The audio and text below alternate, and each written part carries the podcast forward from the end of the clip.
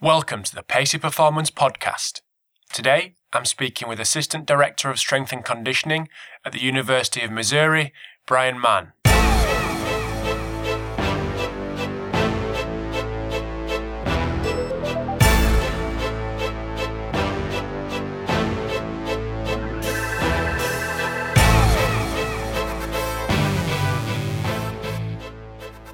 Hi, guys, thanks for tuning in to episode 24 of the Pacey Performance Podcast. Again, really excited to have another great guest on the show today in Brian Mann. Brian is the Assistant Director of Strength and Conditioning at the University of Missouri. And recently, I'd been reading a blog post by Keir Wenham Flatt uh, about the APRE method.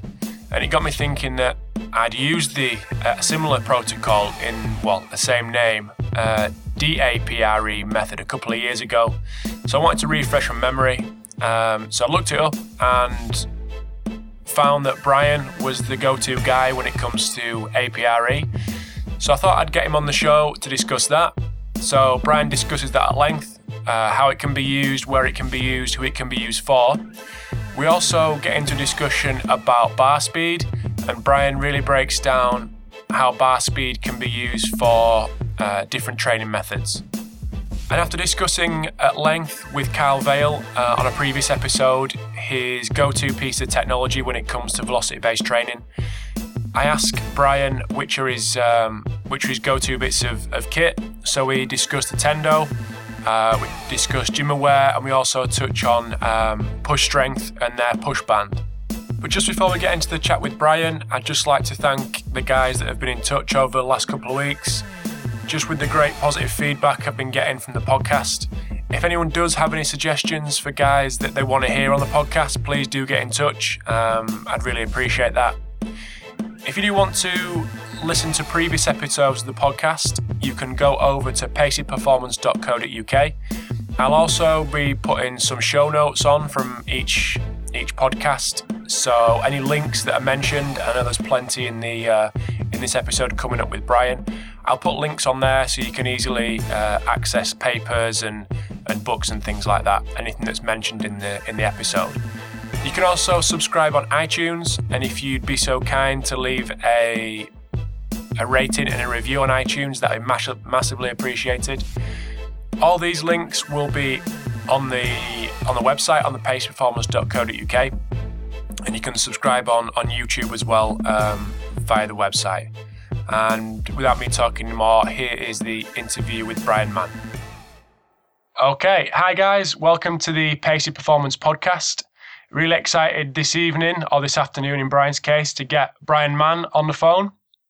So, welcome to the podcast, Brian. Uh, thanks for having me, Rob. I'm uh, I'm honored to be here.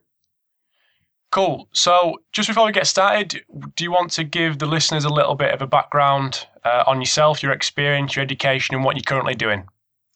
Uh, well, my background, uh, my background is in powerlifting competitively. Uh, I wasn't a very good athlete. I wasn't very quick, but I could, you know, lift a lot of weight. So I went into that sport and did, did pretty well. Um, then, let's see, academically, right now I'm a, I've got my PhD. Uh, I'm an assistant professor here at the University of Missouri over in the United States.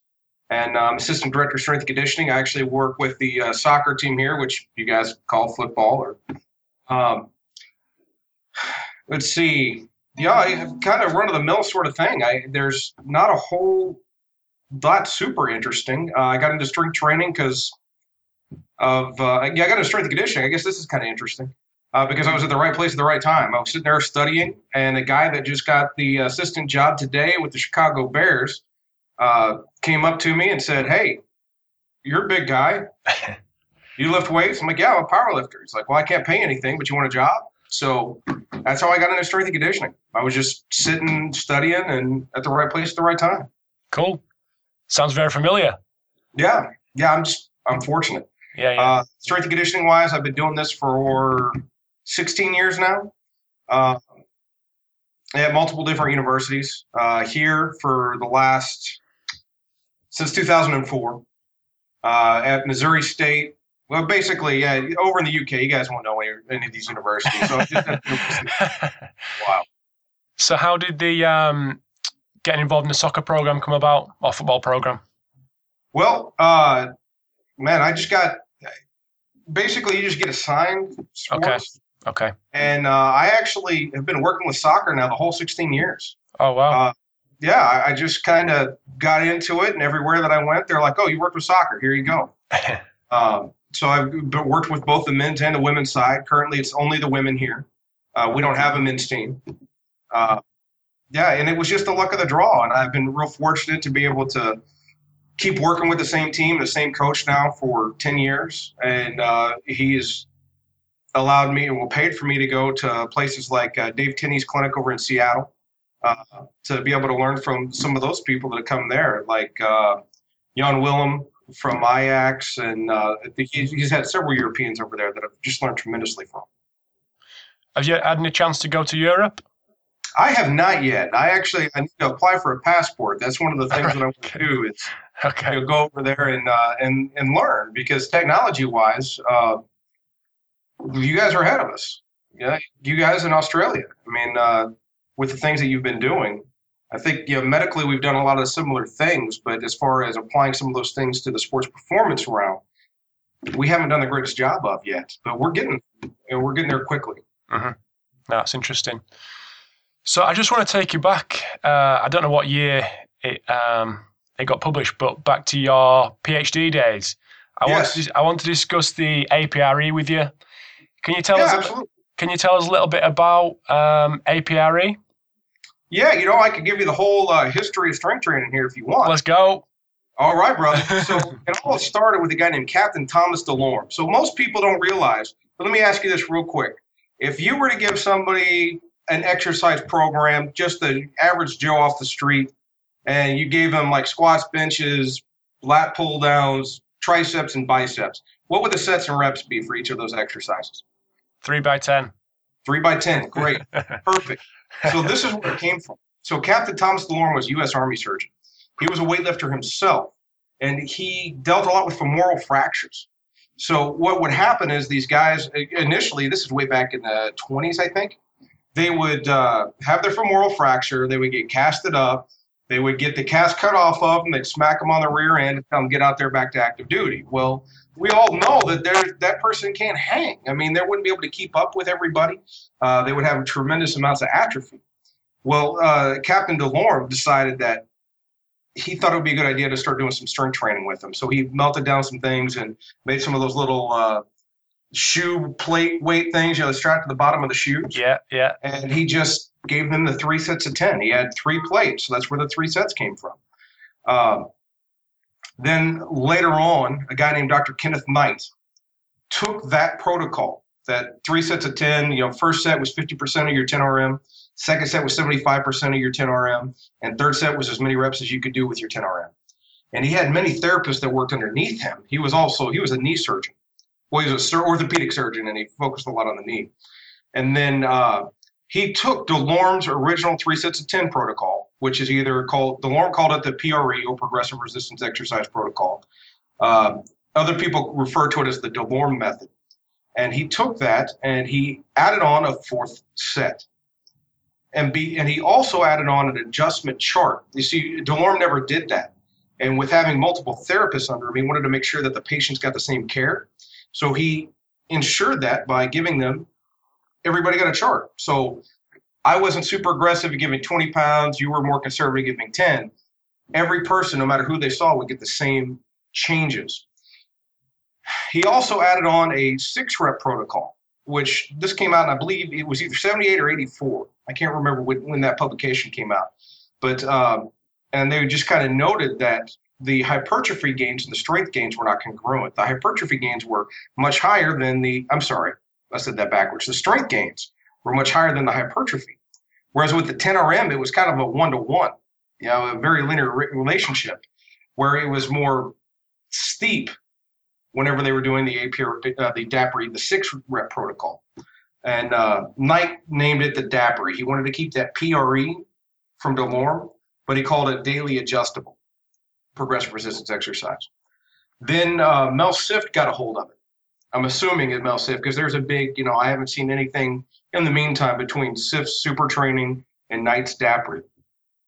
And Siff added on a th- uh, three rep protocol. So then that became a three, six, and a 10. And uh, that was in his book, Super Training. And uh, he dropped off the D from daily and called it autoregulatory progressive resistance exercise protocol.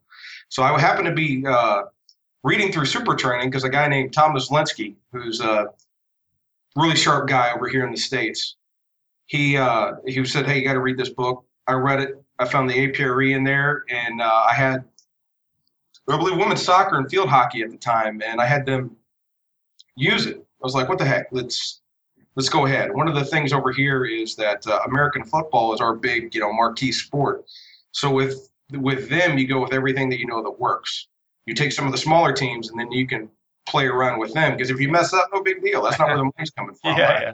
So uh, interestingly, after five or six weeks of doing the APRE six rep protocol, my female athletes were doing six reps with their old 1RM that we have been using with the traditional periodization.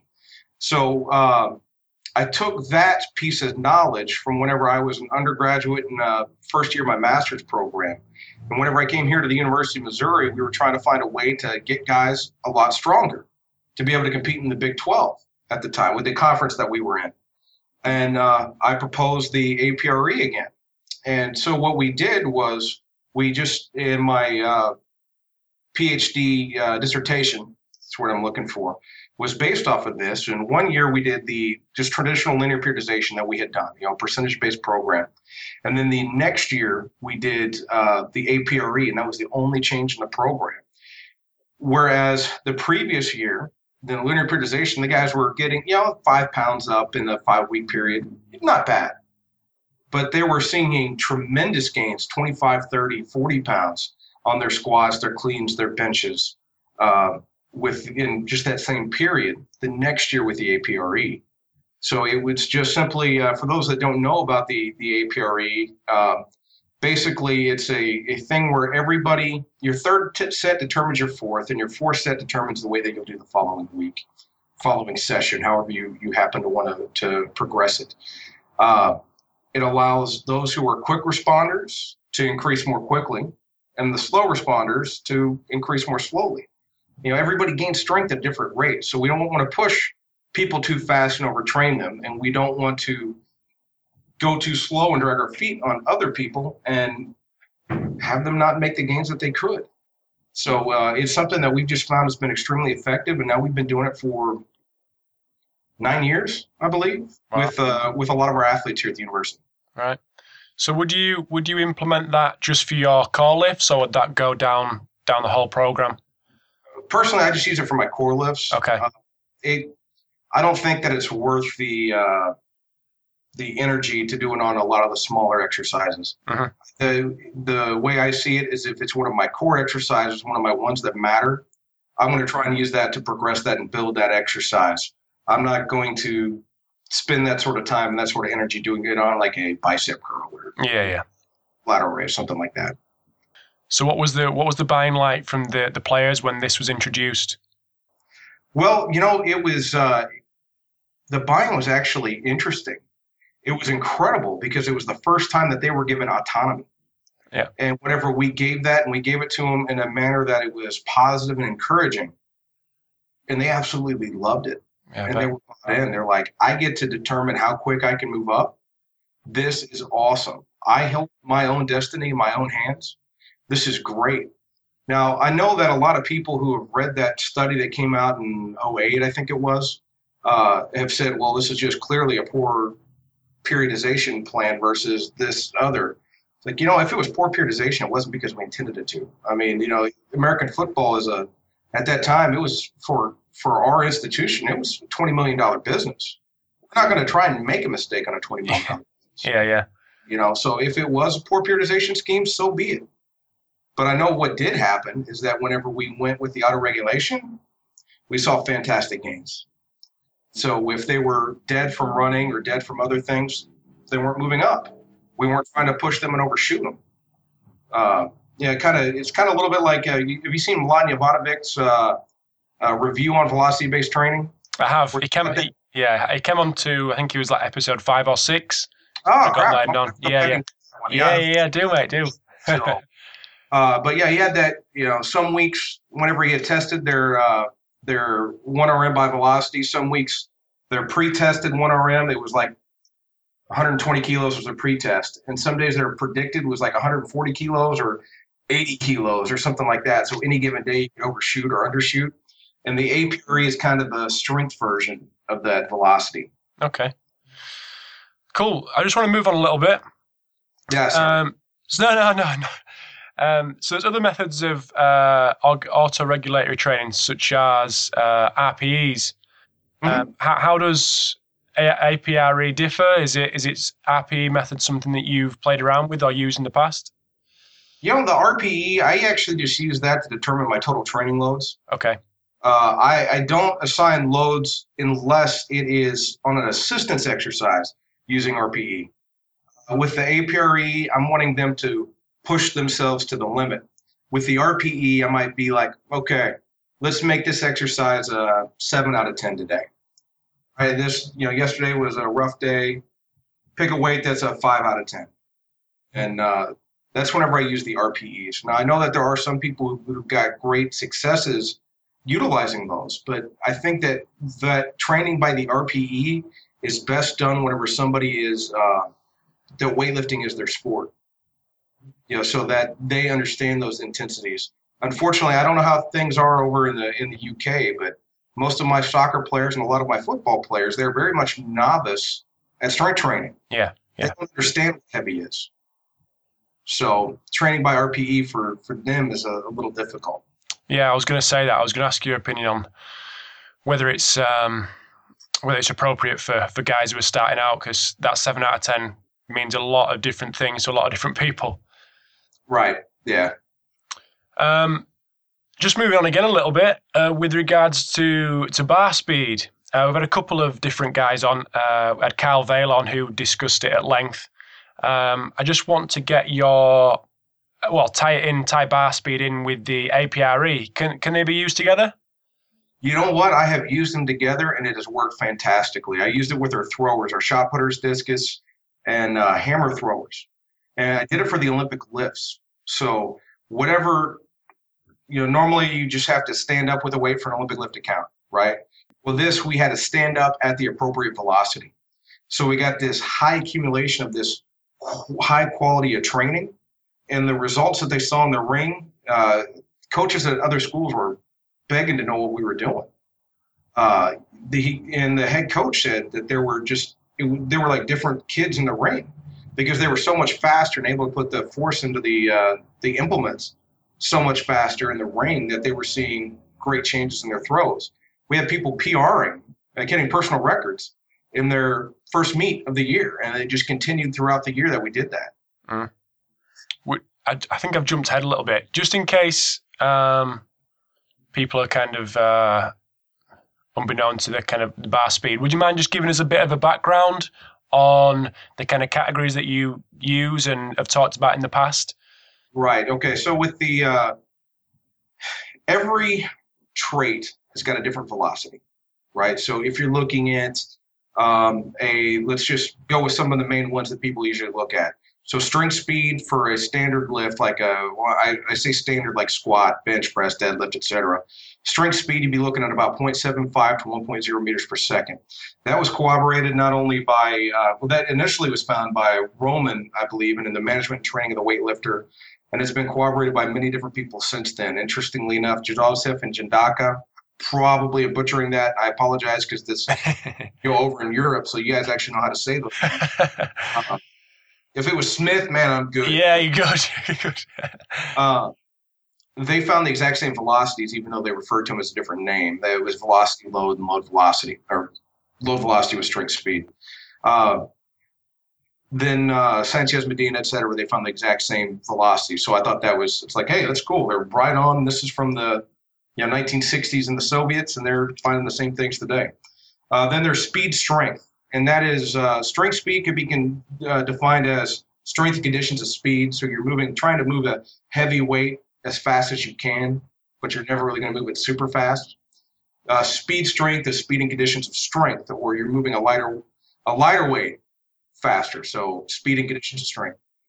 Um, you're looking at like about 1.1 to 1.3, 1.4, depending on the movement. Uh, Olympic lifts have got their own movements or velocities. They should all be, uh, you know, they'll all, all be speed strength. Then above that 1.3, 1.4 ish, you're really starting to look at starting strength, as Anatoly Bondarchuk defined it, where you're moving, you're trying to overcome inertia very rapidly. So it's very, very low intensity, low external resistance, super high velocity. So starting from a dead stop at like 1.4 meters per second. Uh, going on the slower end, you've really got accelerative strength, which is about 0.5 to 0.75 meters per second. And uh, below that, you get into the circummax and absolute strength. So down to about 0.3 meters per second, according to, I believe it was an Izquierdo study uh, for squat and 0.15 meters per second for bench press. And it's all dependent upon the amplitude of motion. You've got a movement that moves through a greater range of motion, or you got somebody who's like seven feet tall. Their velocity ranges might vary a little bit, uh, but it all, you know, ballpark about the same. Mm-hmm. So, is there any um, references that is kind of gives a clear outline that I can add to the add to the site so people can have a look? You know, I've got um, on EliteFTS.com okay. put out a couple of articles there on it, and I've referenced all the materials, the Izquierdos, the etc. Uh, I've got an ebook on it that's on that website, and it's also on Amazon. Um, so there's uh, there's some stuff that's out there, and then beyond that, you could look at the the research studies. Uh, most of the stuff by Jandacka and Jadalsev are in their native languages. Uh, fortunately, I had a swimmer that was from there that could read it, so they read it to me, and I had to write it down and figure out what they were saying. And I was like, "Yes, they're saying I'm right."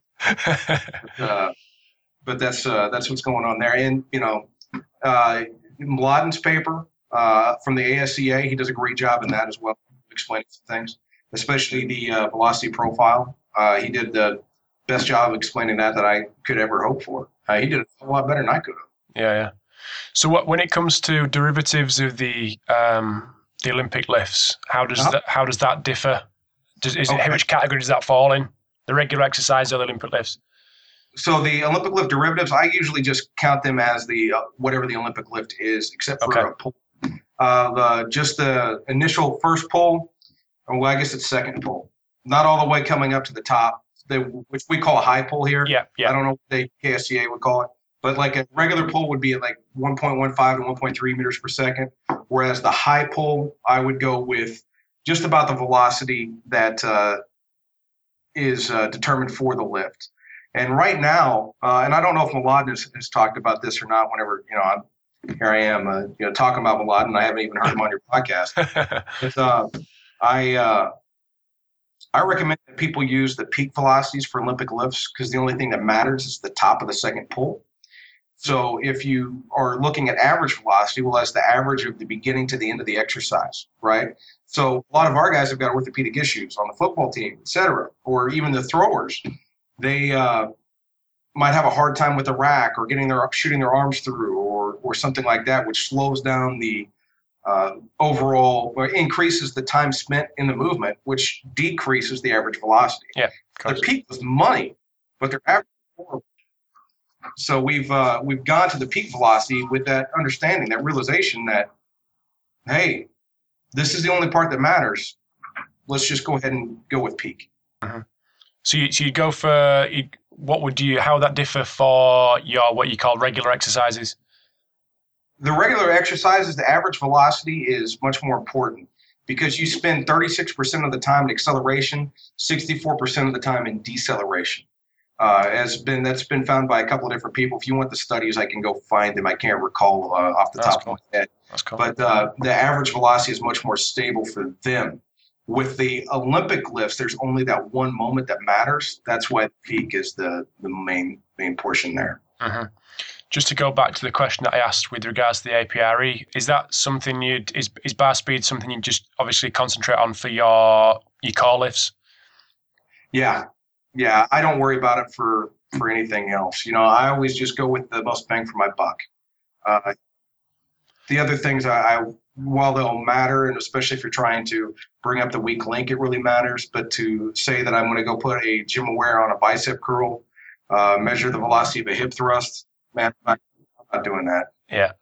So you, you mentioned GymAware there. Is there any? Um, is that your kind of go-to device, or is there any any other things that you've used or recommend? Uh, you know, I, I really like the GymAware. Uh, Okay. Evan has gotten in touch with me recently uh, and thought that and he sent them to me, and the capabilities that it it has are awesome. You know, the uh, how it monitors everything. Uh, I've used in the past for a long time. I used the Tendo, and absolutely loved it. Very simple, linear positions transducer. Uh, it doesn't really hold a uh, hold a candle to the, the capabilities that GymAware has with the different measurements and calculations that it does, as well as storing all the data for you. Which man, dude. So we just uh, last week, two weeks ago now, I went up to a, a Division two, a smaller university in the area. They happen to be doing one RM testing, and in the past, anytime I wanted to do something, I'd sit there with a pencil and paper and you know try to record everything. And with the GymAware, I just hit the guy's name, entered the weight, done. Nice, it did nice. everything for me. It was fantastic. Cool. Um, those are the two main ones that I've used quite a bit. I played around a little bit with the push strength, and it's great for uh, getting feedback on if you're moving the intensities faster and slower. And it's accelerometer based instead of a linear positions transducer, so it's going to have some different ways of calculating things. I think it's a, I think it's a good product, and I think it'll be great uh, on down the line. I mean, you've got to do a little bit more with the algorithms than you do with uh, linear positions transducer. I mean, basically, those are a. It's crude. It's like a stopwatch and a tape measure. Right. Job done, and it's right every time. Yeah, yeah. I was going to actually ask you about the push band because um, I think the guy I can't remember his name um, behind it was on with Coach Dos and Will Fleming on their podcast. Oh Um, yeah, Yes. Um, so I was just going to ask you about that. But is that something? Is that something you kind of uh, you'd recommend, or obviously it's going to be a lot cheaper than the GymAware? it's a lot cheaper, and um, I think that it's got a great price point, and they've got a great means of what they're trying to push with the education. Uh, you know, it, it's it's a decent product. You know, I, I don't want to say anything bad about it. No, no, no. No, it's a good product. Is it uh, you know as accurate as the GymAware for my needs? No, it's not. But if I were to say, hey, I need you to go home and uh, do these exercises, well, here, take the take the push because I want you to do some velocity stuff to make sure you're moving fast. Uh, I, it's it's good. There's nothing wrong with it. Uh, I think it's a good product. It's just you know, GymAware really serves my needs. Yeah, yeah. I was I was speaking to um, a guy who was on one of the previous episodes of the podcast, uh, one of the soccer guys, and Okay. I told him I was speaking to you tonight, and he asked me to uh, mention um bar speed when it comes to single leg work. Any Okay. any thoughts on that? Would you include, you know, would would bar speed be be important with that kind of uh, exercises? It really depends. Okay. Uh, several years ago, I think it was 2000, getting ready for the 2004 Olympics, I was working with a uh, triple jumper, and I was wanting to make sure that whatever we did didn't slow him down. Uh, and on his step ups and his squats, I was actually throwing a tendo on there and and uh, adjusting his load by velocity because I wanted to stay in that specificity. Uh, and that's one of the things that using velocity really allows you to do is that um, since your 1RM changes daily, as we talked about with Mladen, uh, we were making sure that we're using the right load to be able to approach the right trait, being strength, speed, or speed strength for uh, for on that day. Uh, so, can you do it? Absolutely, absolutely. It's no different. I mean, if you would program and do a percentage of 1RM on single leg stuff, then you can use velocity on. it. As long as you attach it to the bar. Uh, ta- if you attach it to a te- uh, like the person's waist, then you're actually measuring body velocity. And that recent study by I think it was like Volek and McBride showed that even on an exercise as simple as a deadlift, that the uh, bar velocity and the body velocity were different. So I always just stick with bar velocity because I know what I'm looking at there. That body velocity, that's a whole new can of worms, and it will it'll take a a lot of data and a lot of years to figure out what uh, what's going on there. So maybe I'm behind the times. Maybe I'm being, uh, you know, getting that old man syndrome going on now. But I'm going to stick with bar velocity because I know what I'm looking at. Yeah, and and then um, the threshold would fit into just your general strength exercise that you mentioned. Yeah, absolutely. Okay. And you know what? Actually, I say absolutely. That's what I did. Is Okay. that necessarily right? I don't know. His jumps got better. I yeah, yeah, yeah. you. Uh, you know, as far as is that the best thing in the world to do? I don't know. I don't, but I know it worked. Yeah, cool. Just last couple of things before I'll, uh, I let you go. Um, guys in the industry that have, have influenced your practice the most. Oh wow, yeah, there's a lot of them. Uh, one of them actually just got the job with the uh, Chicago Bears. Like I said, Rick Perry. Yeah. Uh, you know, he brought me in, and uh, he had this huge library. Well, it was huge to me at the time of these translated Soviet texts, and he encouraged me to read all of them, and you know, and to go and to learn. Um, you know, Tom Myslinski with the Jacksonville Jaguars. The guy is an absolute genius. Uh, Buddy Morris, who's now with the Arizona Cardinals, and those are two NFL teams. Um, I got to intern for Joe Kenn, uh, who's a big time strength coach over here in the States. He's been to the UKS. Yeah, he came this year. Yeah, yeah. Uh, I interned for him, and he's been a tremendous influence to me. Uh, Louie Simmons, you know, love him, hate him, he makes you think. It kind of reminds me of Mike Boyle, but he's more on the meathead side. yeah. I was doing the unilateral stuff, and I might not agree with him every time, but he makes me think. Uh, Louis is the same thing towards the powerlifting, and my background being powerlifting, of course, you know, I did a lot of the Westside Barbell stuff. Uh, see, I mentioned Joe Kenn, Mark Uyeyama, who was out there at the time. Now he's with the 49ers. Uh, he was my direct supervisor. I learned a lot from him. Uh, you know, there's some several researchers out there. There's a guy named uh, Mike Stone. Uh, Everybody knows who Mike Stone, who is in training. Uh, uh, love him or hate him as well. I mean, Mike Stone's Mike Stone. He's going to shoot you straight, and uh, he's challenged me a lot to to grow and to you know prove any point that I had. Uh, along those lines, Greg Haff, who is now the president of the NSCA, he's down at Edith Cowan University currently. Um, same sort of thing. Andy Fry, Dr. Andrew Fry, if you've looked at overtraining stuff, you've probably seen his name. Uh, he's been uh, from interesting thing about him is the he's helped me not only on the coaching side but the academic side as well to meld those two together, and he's done a wonderful job of that at KU. I know that at least in the states that uh, test cortisol ratio that they did during the entire basketball season that hit big over here in the news. I don't know if it did over there, uh, but he's made waves here in the states. Uh, you know, Pat Ivey, my boss here, has taught. Uh, he's been a big mentor for me. You know, I guess it would be as long as I've talked, it's easier to talk about who hasn't influenced me. Right, yeah. But there's been, and I, you know, I feel bad for talking so much about some people because I know I've forgotten a lot, uh, and and I feel bad because I'm gonna have somebody who's gonna call me up and be like, "Hey, why didn't you mention?" Like, man, I'm sorry, just straight up forgot. no, it's cool.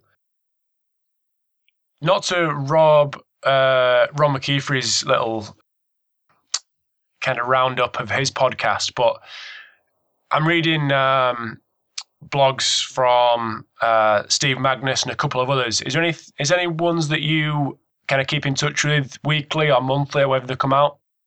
Well, you know, I, I'm always reading Elite FTS. Uh, you know, that's uh, I've been reading them since 2000.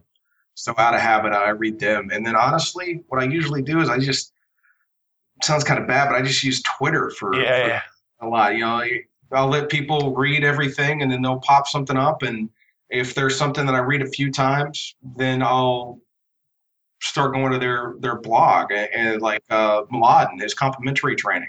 I've been going to that a lot. I mean, that guy's free. That guy's sharp, man. He's yeah. PhD. So, but uh, yeah, I just use Twitter and then Facebook for those articles that people are posting. I'm kind of letting them be my filter, so then I only go to the really good stuff because I don't have time. So uh, I'm reading all these journal articles and you know trying to write and coach and research. I wish I had more time to read the blogs, but Yeah, yeah. unfortunately, I just don't.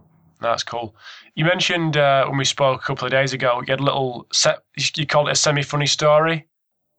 I'm sorry, what? A semi-funny story. How you Oh, got into? About the uh, velocity-based training, how I got in touch with that. Well, Yeah, yeah, Yeah. Yeah. So uh, people Let's go with usually it. love this. Yeah. All right.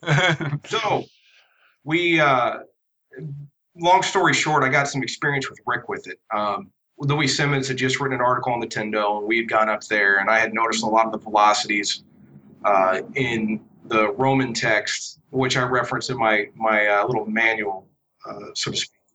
And uh, well, we came up. I came up here to Missouri, and I was working on my dissertation. I had my first, you know, it was my first full time job, my first year full time job, and I'm also first year of my PhD program. And I'm traveling with women's basketball, and I know that I'm going to be on the road whenever this paper is due. It's a 25 page mini thesis. Well, I decided to do something I'd never done before. I didn't procrastinate. I just got straight out and I wrote this. We're supposed to write on something that we gave a rip about. So I picked on uh, how the uh, vertical jump is related to improvements in the Olympic lifts. You do Olympic lifts for speed strength. Vertical jump is a measure of explosive strength, which is related to speed strength. Ergo, improvements in clean should make your, your vertical jump go up. So I'm kicking back and writing, you know, waiting for this backward stepwise logistic regression to learn how to do that and go uh, run my stats, plug it into the paper, the 25 page paper that I already wrote, and be done for the semester. Well, the magic day comes around, we learn how to do it. I take my little flash drive, go over to the computer lab, run it all, and I obviously I ran something wrong. I'm finding no relationship. And then um, I call up a, a, friend of mine in the class who was way smarter than me and way better looking than me.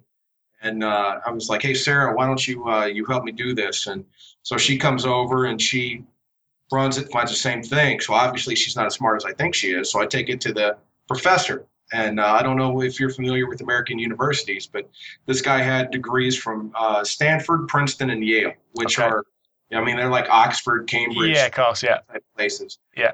Um, the and he said uh, he set me down and we looked at every single thing, the coding, etc. And we reran it, and he's like, "This is this not what you expected?" I go, "No, clean was not related to it at all. It was squat and body composition." So that made a step back, and I brought it to Coach Ivey, and uh, you know, long story short, I, I could go on and on about this because it's really like a ten, another ten minute story, but I know we're over time here. Uh, but basically, we found out that uh, we had to take a step back, and we saw that why are we doing cleans? If we're doing cleans to improve explosive strength, that's not why it's ha- that's not what's happening. So why are we doing them then? So I brought up the experience that I had with velocity, and we started implementing it with the Olympic lifts, uh, with the clean specifically. And uh, a year goes by, we rerun the analysis, and it does become a significant relationship. See, our, our cleans, whenever we threw them on, the guys the first time, the uh, hang clean was supposed to be moving at the time we were lo- looking at average velocity at 1.4 meters per second. The guy that we threw it on was moving at 0.6 meters per second. So here we are expecting the adaptation of speed strength, but the demand that we imposed was accelerative strength. We were wishing in one hand, shitting in the other, and you can see which one filled up first. So, but whenever we uh, did the velocity, then it became a relationship. You know, the first was uh, improvement in squat strength. The second strength was uh, improvement in body composition. And then clean became a significant factor in the regression equation for predicting improvements in vertical jump. Um, so that was uh, that's how we really got to to use it and utilize it. And it's something that we saw that, hey, this leads to a better transfer of training.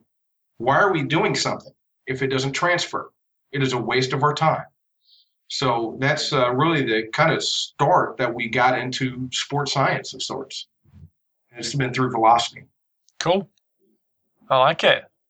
So, where can uh, where can people get in touch with with yourself and find you on Twitter, email, Facebook? Yeah, so uh, Twitter uh, at J Bryan Mann, J B R Y A N M A N N, the only correct way to spell Brian. Yeah, of course. uh, and then we've got uh, on, on, on Facebook. It's the there's several Bryan Mann out there, but the guy with the bench shirt on, looking like this, the know, real one in front of him. Yeah, the real one. Yeah, yeah. Um, and then my email is uh, M A N N J as in James, B as in Brian at health.missouri.edu. Uh, you know, lately I've been getting about, you know, between teaching and researching and organizations and I'm in and everything, I've been getting about 250 emails a day. I try and get back to everybody. How many? 250 is what I've been wow. getting. Like, wow. Yeah. Yeah, some of them I don't have to worry about. It's just information. Yeah, yeah. But there's been a lot of people who've been asking questions. I try and get to everybody, but if I don't get to you within three days, email me again. Yeah. I just simply I, I didn't see it. Mm. I overlooked it, and I might accidentally hit delete or something. I, it wasn't personal. I've had some people, you know, call me or see me in a conversation. Hey, you never answered my email. Like, dude, sorry, I just Yeah. didn't see it. So, cool. No, it's been a pleasure speaking to you, Bryan. no, thanks for having me on. I, I Yeah, it's appreciate it. great. Enjoyed this your podcast. It's been great. Thank you very much. Um, and I will. Um, I'll stick. I'll stick as many. I know you've referenced quite a lot, so I'll stick as many as I can, um, so people can have a little have a little look at what you've been speaking about. Um, Okay. I'll also link it back to your your PhD as well, so people can have a little look through that. Fantastic. Thank you, Cool. sir. And I will thank you again for your time, and I will speak to you soon.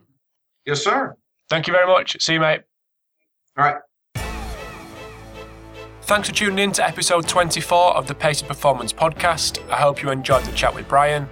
I was going to do a little roundup and a summary of what Bryan had been talking about, but I think a better idea would be to click on some of the links that I've put next to the next to the episode on paceyperformance.co.uk, and that'll give Bryan's words um, in FTS and a couple of his uh, of papers as well as his, his PhD that looked at the differences between APRE and traditional linear periodization. Just as a reminder, you can keep up to date with everything that's going on the podcast if you follow me on Twitter at PaceyPerform. Also, keep checking back to paceyperformance.co.uk and you can check out all the previous episodes of the podcast on there. Please feel free to drop me a message and recommend any guys that you want to hear on the podcast. And it'd be really appreciated if you could leave a comment, a comment, and a review on iTunes, uh, and that would really help the ratings uh, and get people, more people listening to the podcast.